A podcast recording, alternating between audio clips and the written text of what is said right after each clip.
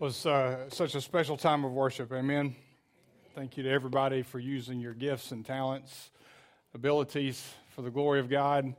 Uh, I know He is pleased by that, and I appreciate everybody using those varied gifts. And, you know, that's part of the beauty of the makeup of the body of Christ, right? We all have different talents, different gifts, but we are, we are a wonderful blend of diversity. There's unity and diversity.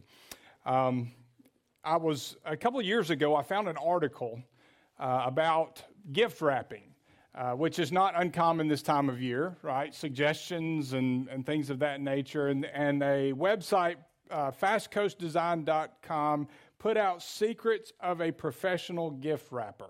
How to wrap your gifts like a professional. Um, I, I don't think even if I were trained to do that, I would be able to do that. I'm not a good wrapper, but you know those people who are, right? Who just have the, the natural ability to wrap gifts and make it look good. And they, they talked about wrapping presents in uh, pretty paper. When you think about it, that's kind of a weird tradition. Um, it's something that we do uh, and we've all done for our whole lives, but it's, it's kind of a strange tradition that we have there. It was popular, popularized in the United States in 1917 by the Halls brothers. Does that name sound familiar? Hall? Hallmark, right? The Halls brothers. It was popularized in, by them in 1917. I think we probably think, oh, well, it's been that way for you know hundreds of years. Well, um, just a little over 100 years. Um, and so uh, they they popularize now. It's like a the latest figure I could find. It's a it's about a seven billion dollar industry in the United States alone. Gift wrapping. Uh, that's how popular it is. But professional wrappers, if you want to wrap your gift properly, they give us some tips. Okay, this is just you know little information for you to take with you. Okay, if you want to wrap it just right, here are some tips. First, choose high quality supplies. Okay sharp scissors, sheets of paper instead of rolls. Um, more expensive, right? Uh, thicker paper, matte instead of glossy paper. Evidently, that helps. Next, use double sided tape if you, if you don't want to see the tape, all right, so that you don't. I, I don't have that kind of time, all right, or patience. I'm sorry. I mean, it's all I can do to work the roll, and, you know, but that's a tip. They say use a box or a clear bag if you must. They say using a bag is just the easy way out. Well, color me the easy way out person, okay? I, but they say if you really want to do it right, use use real wrapping paper, nice sheets, thick. Don't use if you if you use a box, use a box or a clear bag if you must. I mean, you got to put some tissue paper in there, right, to make it a surprise, but you know, so you hide it. There's a lot of time, effort, and money into that, isn't there? $7 billion industry. And if you're going to do what they say, I mean, you'll spend as much on wrapping paper and materials as you do the present itself. A lot of effort involved. I'll be the first to admit, I, I, don't, I don't have that kind of endurance when it comes to wrapping paper. But we want, why, why is this so important? Think about it. Why do we put so much thought into wrapping paper and different things like that and making the gift look nice? Well, we want it to be memorable, don't we? We want it to be perfect. I mean, we all have in our minds this idea of the perfect Christmas, and we want the presents even to represent that. We want it to be perfect in every way in the presentation of the gift, the surprise, all of that. And many times, when it doesn't turn out perfect, you know, we're putting all this money into something that's going to end up in a wad of paper on the floor after it's all said and done. And then if the people we give the gift to aren't fully satisfied, then we're not fully satisfied. Because I can't think of any Christmas I've ever had that was perfect in terms of gift giving and receiving gifts. And when that happens, when it's not perfect, we're left dissatisfied. Let me ask you a question this morning, not just with giving gifts and wrapping gifts and presenting gifts, but with Christmas itself. Are you satisfied this Christmas season? Are you deeply and truly satisfied in your life this Christmas? A lot of that depends on where your focus is. So before we start, let's just kind of zero in on where I think our focus needs to be. We need to focus on what really matters Jesus' birth and his mission on earth. And then we need to hold loosely the things that are temporary, the things of this world, like gifts. I love gifts. I can't wait to get. I know, I think most of mine, not all of mine, probably no more than I should. Mandy always finds out her gifts. We just gave up surprising her. I can't wait to get some of them. I love getting gifts. I love playing with new toys. I just turned 45. I still get toys and love to play with them. All right? But we got to hold those things in the right perspective and focus on what really matters when it comes to not just Christmas, but everything. Think about the songs that we hear on the radio uh, this time of year. They, they are reminders that Christmas is supposed to be the most wonderful time of the year. One of the songs. It's the most wonderful time of the year right? Uh, have a holly jolly Christmas. Chestnuts roasting on an open fire. I've never done that, but I know it's a song and it's supposed to make you happy when you do that. It smells good. Walking in a winter wonderland. All of these things communicate loud and clear that Christmas is supposed to be filled with joy and happiness, gladness. A, a trouble free season, even, is the idea that's presented in these messages. But let me ask you honestly is that what you're experiencing this season? A trouble free existence? A trouble free life? Is it truly the most wonderful time of the year for you? For some of you, maybe. You know, I love the Christmas season. I love the traditions. I love all the things that we do. But for some of you, there are personal problems that you're experiencing. For some of you, there's sickness. For some of you, it's the loss of a loved one that you've experienced. For some of you, maybe it's uh, any number of trials, family problems, you know, I- any number of things that's keeping you. Maybe it's just that you you know you should feel good, but you don't, and you don't even know why. You're not filled with joy. You're not satisfied. You're not happy. And there's no one particular thing that you can point to, but there's, it's just not clicking for you this year. You're not enjoying this time of year the way that you should. And there are interruptions that come into play, right? Your car gets broken into, or I can pick on summer, but or you know you run into a ditch or you break down or I mean these are things that have just happened this week with some folks. Okay, all right, or you know any number of things. Your refrigerator goes out, or or another appliance breaks, or or something happens unexpected. I mean, who knows any number of interruptions that you may face that cause distraction and it's left you unsatisfied. Some of you are so busy working hard that it's hard to find time to enjoy Christmas. Maybe there's not, again, anything wrong, but it's just not satisfying. It's not providing you with the emotional lift that maybe it normally does. You're not enjoying it like you have in years past. It doesn't feel like a winter wonderland, and you certainly don't feel like roasting chestnuts on an open fire. Disillusionment at Christmas is nothing new.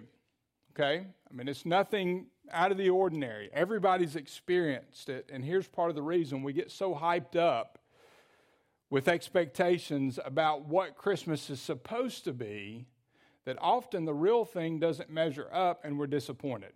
Our expectations are up here and what it's all to be about, our focus is off and it doesn't measure up. So, what can you do this Christmas to avoid that? How can we be satisfied? Well, we're going to look in Matthew chapter 2 and we're going to see from the story of the wise men how to get our focus right, how to find true satisfaction, what we should be focused on this time of year. They, these wise men, they refer to a group of scholars who studied the stars. They were in the east, most likely Persia.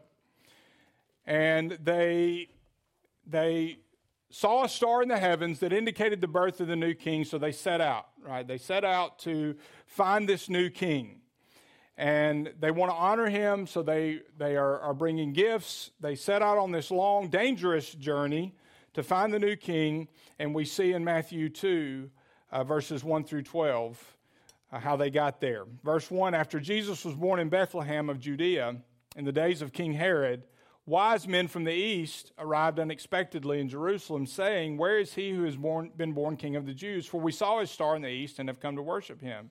When King Herod heard this, he was deeply disturbed, and all Jerusalem with him. So he assembled all the chief priests and scribes of the people and asked them where the Messiah would be born. In Bethlehem of Judea, they told him, because this is what was written by the prophet. And you, Bethlehem, in the land of Judea, are by no means least among the leaders of Judah, because out of you will come a leader who will shepherd my people. Then Herod secretly summoned the wise men and, exact, and asked them the exact time the star appeared he sent them to Bethlehem and said, Go and search carefully for the child. When you find him, report back to me so that I can go worship him. Yeah, right. After hearing the king, they went out on their way, and there it was, the star they had seen in the east. It led them until it came, they came, came to, and stopped above the place where the child was. When they saw the star, they were overjoyed beyond measure. Entering the house, they saw the child with Mary, his mother, and falling to their knees, they worshiped him. Then they opened their treasures and presented him with gifts gold, frankincense, and myrrh. And being warned in a dream not to go back to Herod, they returned to their own country by another route. So, from the attitudes of these wise men, we will see, and the events surrounding it, we're going to see how we can raise our level of joy this Christmas, how we can find satisfaction this Christmas. There are lessons we can learn from this story. The first one is this your level of joy at Christmas is directly related to what it is that you seek. What is it that you're seeking this Christmas? Because that's what you seek will determine the joy that you get. Where are you looking for satisfaction? What is it that I want to get out of Christmas this year? Will it be the house filled with family? Will it be the right gift? Will it be the end of a pandemic? Will it be something else? Fill in the blank. What is it that you're seeking? What is it in your mind? How do you answer that question? This Christmas will be great if blank happens or if I get blank. You know, what is it that you're wanting, that you're seeking this Christmas? The problem with all of the things that I just mentioned family, you know, health and welfare, um, the right present. The problem with all of those things is they have the potential of leaving you disappointed, regardless of, because I've never been to a family gathering that worked out perfectly, okay? I've never gotten a present that was exactly what I thought it was going to be. Great presents, but there's always something you don't expect, right? I mean, those things will leave us disappointed. And I'm sure we've all had those Christmases where we wanted something, we've been waiting for it for a long time, and we got it, and then we realized, I mean, this is good, but it's not really what I expected. There's a lot here that I didn't know about. You know, there's a lot of trouble involved, or it doesn't work exactly the way they presented it on television. You know, there, we've all had that feeling of disappointment because we got our hopes up about something, and then come to find out it wasn't really what we thought it was going to be. The problem here is not Christmas, it is our expectations. What we're expecting and where we're looking, we're looking for the wrong thing. And when you look at the wise men in Matthew chapter 2 with good intentions, they initially looked in the wrong place, didn't they? They knew that a king had been born, so where do they go? They go to Jerusalem. Of course, human reason says that's exactly where they should go. That's where the king would be. So they go to Jerusalem. Verse 2 tells us they came to Jerusalem and said, Where is he who's been born king of the Jews? For we have seen his star in the east and have come to worship him. Of course, a king would be in Jerusalem in terms of human thinking. They were looking for Jesus. Christmas for them, they, while they may have been looking in the wrong place, they were looking for the right thing, though, right? And that's, that's really at the heart of this. They, they, they, they went looking for a king, they went looking for Jesus himself. And so Christmas for them was an opportunity to worship Jesus. Now compare the wise men to King Herod and even the priests of the day. The wise men were seeking the king, Herod was opposing the king, and the Jewish priests were ignoring the king. Those who had been should have been preparing for his arrival. These priests, they knew the scriptures. They were able to tell the wise men where to find Jesus. They knew the scriptures. They and think about this, they were only a few miles away. They could have gone and seen the Savior, but they didn't bother to make the journey. The wise men came from a long way off. They could tell the wise men where to go, but that in and of itself tells you where their heart was. Herod was filled with jealousy. I mean, he knew that this new king was a threat to him. So his heart certainly wasn't in the right place. And we see that later on. But we know that the wise men were looking for Jesus. We're, what are we looking for? What is it that we're seeking this Christmas? Like the wise men, our desire at Christmas should be an experience of worship, a fresh glimpse of Jesus, our Savior. That, that should, if you seek that, you will not be disappointed this Christmas. Psalm 149, verse 1 Praise the Lord, sing to the Lord a new song, sing his praises in the assembly of the faithful. That's what we need to be doing. If our goal this Christmas is to worship Christ, then I doubt very seriously that we'll be dissatisfied with the result of that, with the experience. Because Matthew 6:33 tells us, "Seek first the kingdom of God, and then all of these things will be added to you. You will be satisfied. You may not have everything you want, may not have the perfect present, the perfect family gathering, but you'll have what your soul, what your heart desires." So let's follow the instructions of the psalmist in Psalm 100, verse 2 through 4. Worship the Lord with gladness. Come before him with joyful songs. Know that the Lord is God. It is he who made us, and we are his. We are his people, the sheep of his pasture. Enter his gates with thanksgiving and his courts with praise. Give thanks to him and praise his name. So, in order to have ju- true joy at Christmas, number one, we need to seek Jesus. It's directly related to what we're seeking, so we need to seek Jesus. Number two, another lesson we learned from the wise men is that your level of joy this Christmas is directly related to where you look. Where are you looking? I've already established with good intentions, the wise men went looking in the wrong place. They went to Jerusalem. That's where the king was supposed to be born in terms of human reasoning. They look where their own human reasoning said they should look. The appearance of the star, again in the east, we read, it, it, announced the birth of a king. So they know that this has happened. So they set out on this journey. They go to the palace of Herod the Great in the capital city of Jerusalem, but, but that was a mistake. I mean, you know, in, in God's grand plan, we see it all work out, but, but still they were looking in the wrong, the wrong place. They didn't go to the, to the correct place. When Herod heard about the birth of the new king, he was filled with jealousy. He was determined to find, he says, Come tell me so I can worship. But we know that his desire is to wipe this new king out. And he goes to great lengths to attempt to accomplish this. But God's bigger than that, He's sovereign over that. He, he's filled with jealousy, He's filled with rage. He wants to destroy this new king. You know, people look for Jesus and claim to find, find him in all sorts of places. I've, I've kept this story because it, it's so very uh, amusing, but so very telling, I think, of, of human nature. In 1991, uh, Pizza Hut had spaghetti. You know, they got pasta and stuff now, but they had spaghetti, and they were running ads about their spaghetti. And this one lady in particular was trying to make a difficult decision. Her name was Joyce Simpson. She was a very good singer. She was trying to make a decision of whether or not she should quit the church choir and seek to sing professional, professionally. And she had been struggling with this. She'd been praying about this. So she's driving down the interstate. She sees this huge uh, Pizza Hut billboard with their pizza hanging from a fork. And in that, she claimed that she saw Michelangelo's version of Christ in the spaghetti. So she takes that as a sign that she's supposed to stay in the church choir and not go sing professionally. Here's the interesting thing, though other people saw different things in the fork full of spaghetti. Some people saw the deceased rocker Jim Morrison. Some people saw a Muppet. I'm guessing animal, maybe. And, and other people, other people looked at the fork full and saw, let's see, Willie Nelson. That was my favorite. But you, you know, I guess you can kind of see that. But uh, just, but it depends on what you're looking for, right? I mean, you could see anything. Here's a more recent example, and I got a picture of this that I brought with me. That is a Funyun. Now, what does that look like to you?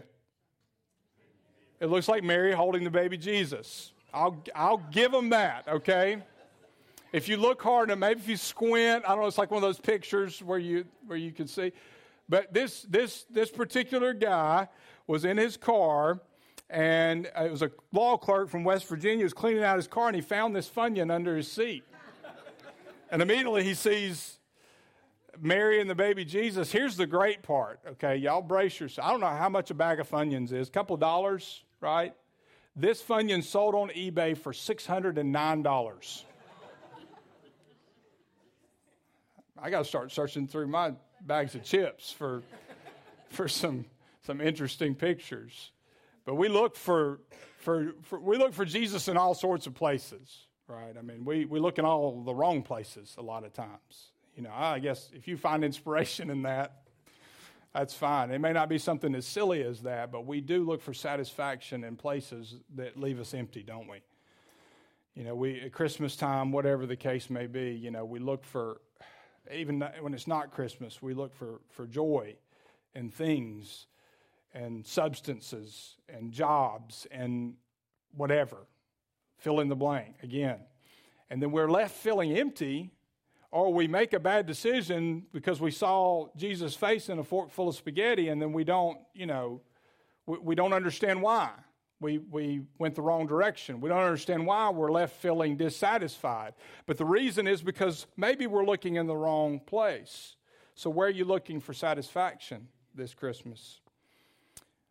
You know, Proverbs 3 5 tells us, Trust in the Lord with all your heart. Lean not on your own understanding and then he goes on, in all your ways acknowledge him, and he'll, he'll make your path straight. If you want to find direction, if you want to find satisfaction, you got to look in the right place. The wise men were tempted to look for joy. They went to the wrong place, but immediately when they realized where they should have gone, they got back on track. Maybe we think by getting or giving the right gift or being with family, those things that I just mentioned, we'll find joy. You know, you're going to get disappointed. You may not be able to afford the perfect gift for somebody. You may not gift, get what you're expecting. I mean, your, your, your family get together may resemble some Christmas movie instead of, you know, crazy Christmas movie instead of, of, of what you've got pictured in your head, right? I mean, any number of reasons it could be disappointed.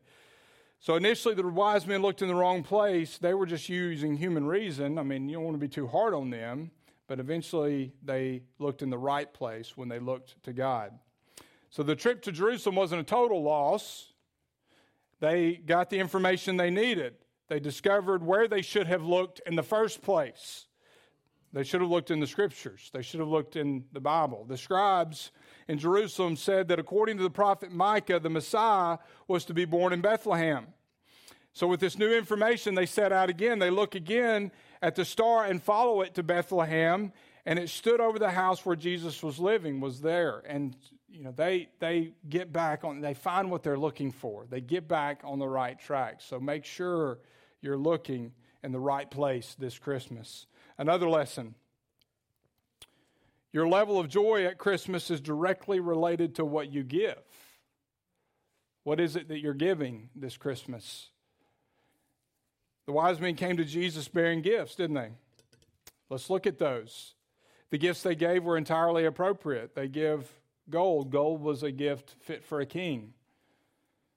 They knew it was a new king. So by giving this, they're giving a gift and acknowledging that Jesus is was and is king.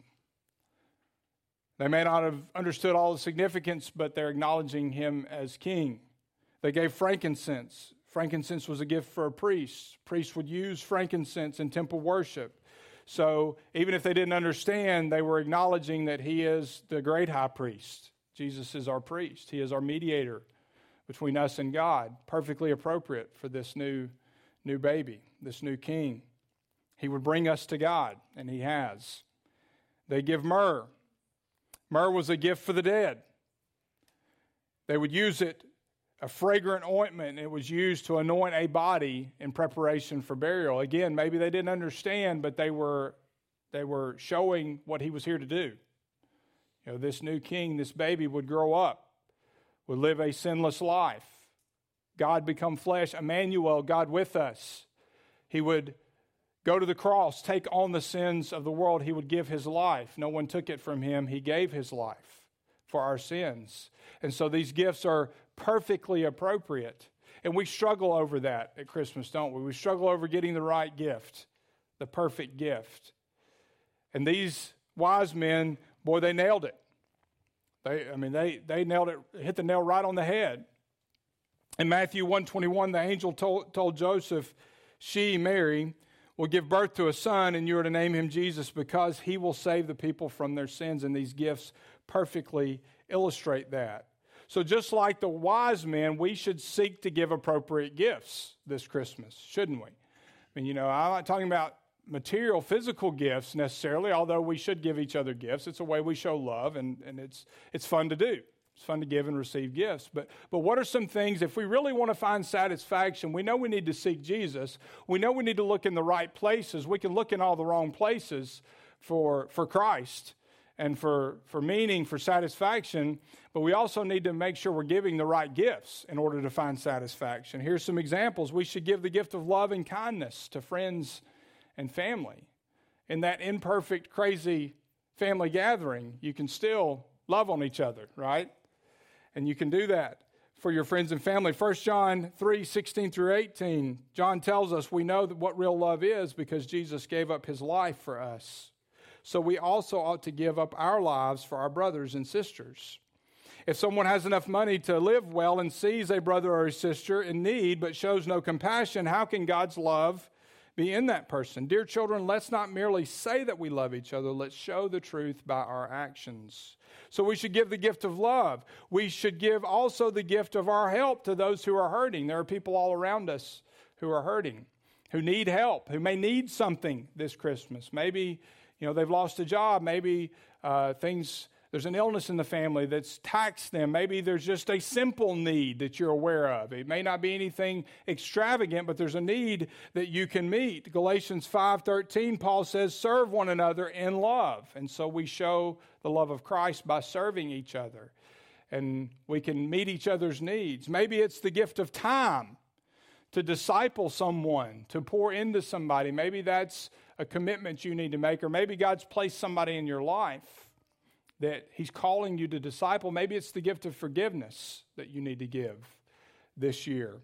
When we think about why Jesus came, right? I mean, He came to pay the price for our sins. And when we think about what we've been forgiven of, we should be willing to forgive in return. Matthew 6, 14 through 15, Jesus says, If you forgive those who sin against you, your heavenly Father will forgive you. But if you refuse to forgive others, your Father will not forgive your sins. So, looking at these types of gifts, these aren't physical gifts. I mean, I guess they could be. You're meeting needs or you're doing something for someone. There could be physical components to this. But we're really talking about the things that we can do for others that God has placed in our path that show the love of Christ, that reflect why He came, that reflect His mission. You know, we're seeking Jesus and we're seeking to give Jesus to others through our love, through our actions, and our words.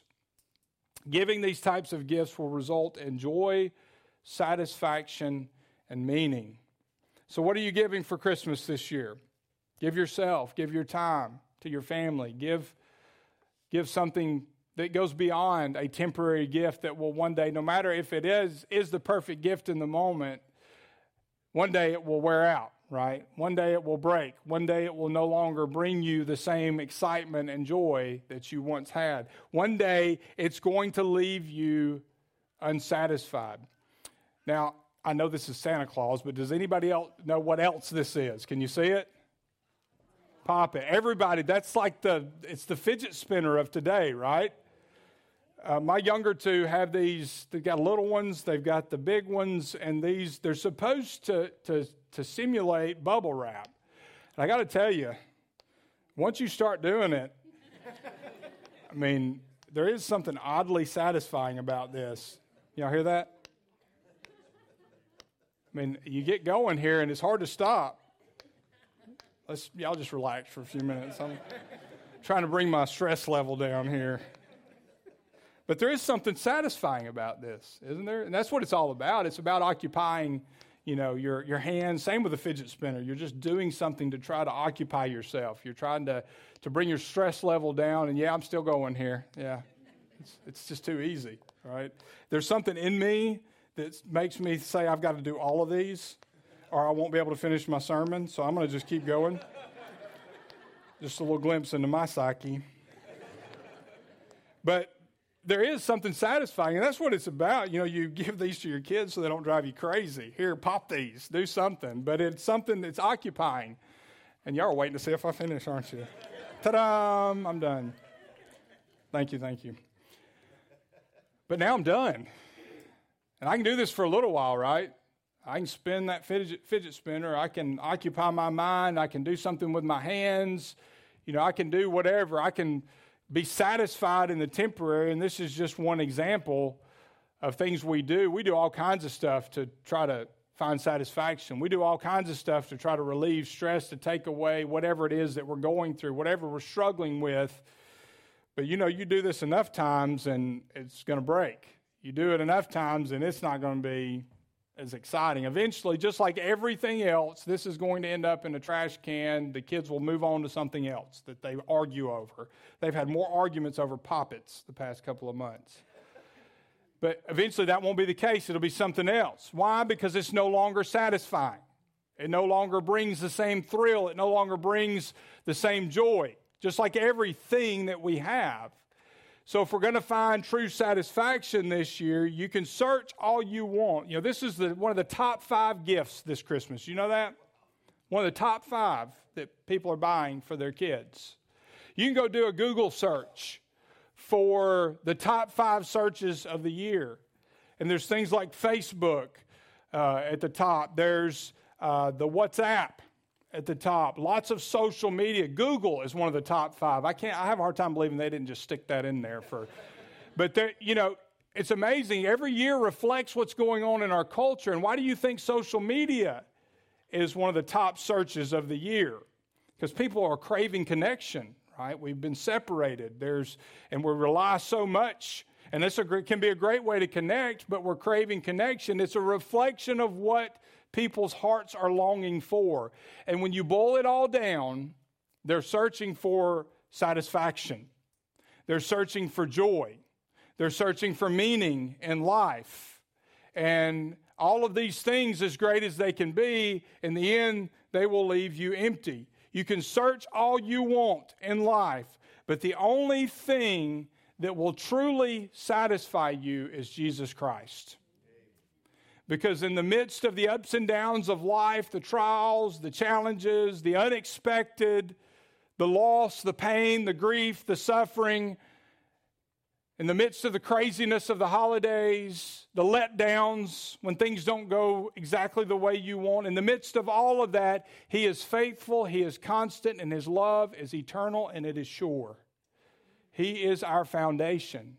It's just like the two houses. If you build your life on a shaky foundation of things, possessions, experiences, expectations that leave you unsatisfied, when the storms come, and they will, you're going to crumble. But if you build your life on the rock solid foundation of Jesus Christ and His Word, if you seek Him, not just at Christmas, but always, if you pursue Him every day of your life, all of that stuff can come and it will, but you will be left standing on that sure foundation. Doesn't mean you're not going to have a few bumps and bruises and scars along the way. You will, but you will be firm in your relationship with Jesus Christ. So let's just bottom line this whole thing, all right? When you look for the right thing, the right person, Jesus, and you look in the right places, and you commit yourself to giving the right gift, then you will find satisfaction this Christmas. So, have you received the right gift to begin with? That's where you got to start. You got to look in the right place. You got to look in the manger. You got to look at the one and only true Savior and receive the greatest gift you could ever receive. Maybe it's your Christmas gift this Christmas, the gift of Jesus, the gift of salvation. And if you will receive Jesus, then you will find satisfaction. If you will pursue Jesus, you will find satisfaction if you will give yourself to the things that He calls us to give ourselves to, then you will find satisfaction. Let's pray together. Father, we thank you for the gift of Christmas, the gift of your Son. We thank you that you have provided for us the greatest need we could ever have. We were lost in sin, destitute, without hope. The world was in the greatest period of darkness, silence from you. And you broke through. Jesus, you were born. A great light announcing to all who would listen, who would look, that you had entered the sinful existence that we live in. What we could not accomplish ourselves, you came to accomplish. You didn't have to. You would be just perfectly justified in not doing so and just leaving us to pay the price for our own choices, our own sin. But out of love and compassion and grace and mercy, you chose to enter this imperfect existence that we had made imperfect, by the way, to live a life of humility and, and, and yet perfection, and then to voluntarily give your life and to take on our sin, suffering the effects of taking on sin, but also separation from your heavenly Father, Jesus. The relationship that had been perfect, never severed. You chose to allow yourself to be separated, to experience the Father's wrath so that we wouldn't have to. But in doing so, God, in doing so, Jesus, you provided a way for us to be forgiven. You are our substitutionary sacrifice, our atonement. And because of you, we have freedom from sin. But it's a gift like any gift that we have to receive. And I pray, Father, that if there's someone here today who hasn't received that gift, that they would now, in this time, in this moment, realize that that gift is for them, that you gave your life so that they could be free from sin. And that they would just cry out to you wherever they are and invite you into their lives. And Father, I pray for those of us who know you that we would look in the right places this Christmas, that we would seek you in everything that we do, that we would look in the right places in your word and in, in our time with you and in the work that you've called us to do that we wouldn't busy ourselves with things that don't matter from an eternal perspective, and that we would give ourselves to the things that you've called us to give ourselves to. And then, and only then, will we truly find satisfaction. God, thank you for your gift. May we give ourselves to you completely in response. In Jesus' name we pray. Amen. Would you stand for our time of commitment?